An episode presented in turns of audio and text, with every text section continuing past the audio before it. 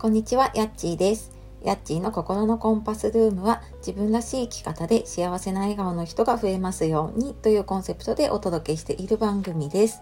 本日もお聞きくださいましてありがとうございます。いつも聞いてくださっている方、いいね、コメント、レターも本当にありがとうございます。週の後半、月末になってきましたね。 いかがお過ごしでしょうか。なんか急に年末感がね、迫ってきたというか、年賀状が売ってるなとか、街がクリスマスのね、ムードになってきたなっていうのでね、なんか年末近づいてるなっていう感じがしているのでね、少しずつちょっと来年に向けての準備とかね、今年のやり残したことをやっていければなと思っているところです。で、はじめにお知らせです。公式 LINE の方ですね、10月から始めていまして、登録した時のプレゼントは、詳しくは説明欄の方にあるんですけれども、あとは自分軸を手に入れたいとか自己肯定感上げたいっていう方に向けての限定の配信をお届けしていますので、よかったら説明欄の方から見てみてください。で、今日は家事の断捨離で自分の時間を増やせるかどうかっていう話をね、しようと思います。家事のね、時間減らしたいっていうね、悩みありませんか？特にね、仕事をしてて子育てしてて家事もやっててってなると、もう本当になんかもうね、息をつく暇もないというかね、ゆっくり休む時間もないし、自分の時間もないしね、やっぱりなんかその家事の時間を減らした分、自分の時間を増やしたいって思いますよね。で、なんでこれを私今回考えたかというと、自分もちょっとこの家事の、時間の見直しをしていて、で今やっててよかったなと思ったのが、作業、その家事のね、やってる作業を細かく細分化して、で手放すものを決めるっていうのがすごく、それでね、結構効率が変わってきたなっていうふうに思います。でそれをやって、ちょっと見直さなきゃなって思っているのが、私今在宅ワークになったので、これまでずっと息子の育休から復帰してから、なんかコープだったりとかね、そういう食材の配達系、小さい頃だとパルシステム使ったりとか、あとヨシケイ使ったりで、コープが一番長いかな。であとオイシックスのミールキットとか使ったりしてたんですけど、買い物行けるしなと思って、ちょっと生協というかね、やめてたんですね。コープをやめていたんだけれども、意外とこの買い物にね、かかるコストは増えてるのかなっていうふうに感じて、ちょっと見直しをしてみています。で、じゃあ具体的にね、何をどうするのかっていうと、家事って例えば料理一つ、洗濯一つにとっても、その見えない家事って結構あるんですよね。で、その見えない家事のストレス、やることが多いストレスと、あとはそのやることに関して一個ずついろんなことを決めなきゃいけない。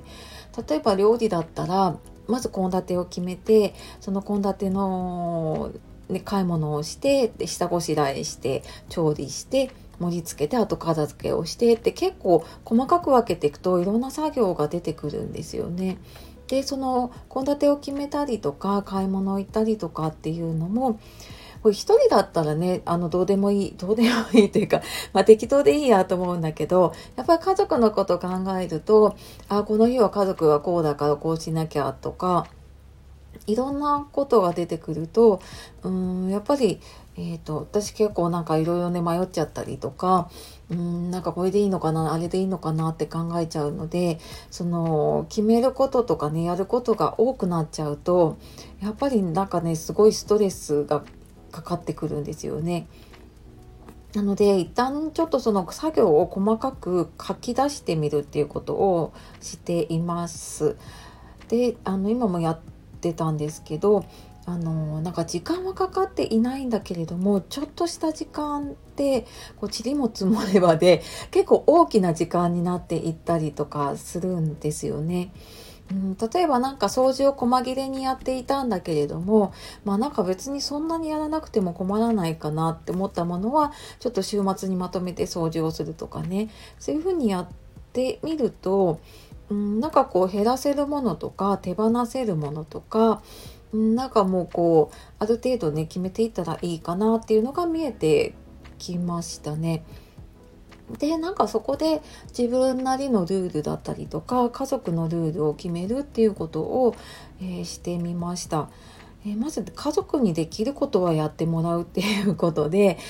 うちなんか週末はもう料理はちょっと担当制というか、息子もねもう5年生なので簡単なのは作れたりするので、週末のお昼とか作って、そしたら出来高のね小遣い制なので、全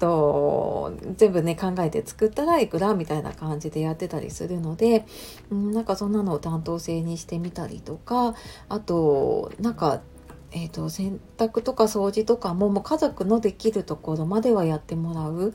もう洗濯物の仕分けとかも乾燥かけるものかけないものでうちはもう分けて入れといてもらって、もうあとはポイポイ入れればいいだけだったりで、洗濯し終わったものもあともう家族用にねカゴで分けてしまって、結構そこから取ってきちゃうことも多いから、畳むことないなと思っちゃったんですよね。なのでそこから取ってきるか分かんないから、とりあえずもうカゴにポイポイ乾燥機から出してね入れてっていうところまではやるっていう風に、ちょっと決めてみたりとかしました。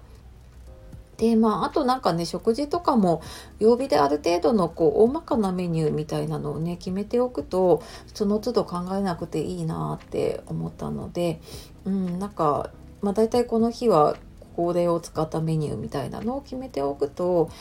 献立もね迷わなくなってきますね。でただなんかこの何かを減らしたりとかね手放すのが難しいっていう時にはやっぱり自分なりの判断基準っていうのをしっかり持ってないとここがね決められなかったりします。であとブレてくるとやっぱりもうここが手放せなくなって全部自分でやらなきゃってなっちゃったりするので、ここはなんかちょっと、時々ブレてるかなとかなんかやること増えてるなっていう時にはなんか自分のね大事なものなんだっけなっていう軸に戻るようにしています。はい、というわけで今日は、家族のね時間を家族じゃない家事の時間を減らすには、見えない家事もね全部書き出してから断捨離をするといいよっていう話をしてきました。その自分軸の話をね LINE の方でもよくしているので、そちらの方でねまた今週末の配信をお待ちください。はい、では最後まで聞いてくださいましてありがとうございます。素敵な一日をお過ごしください。さよなら、またね。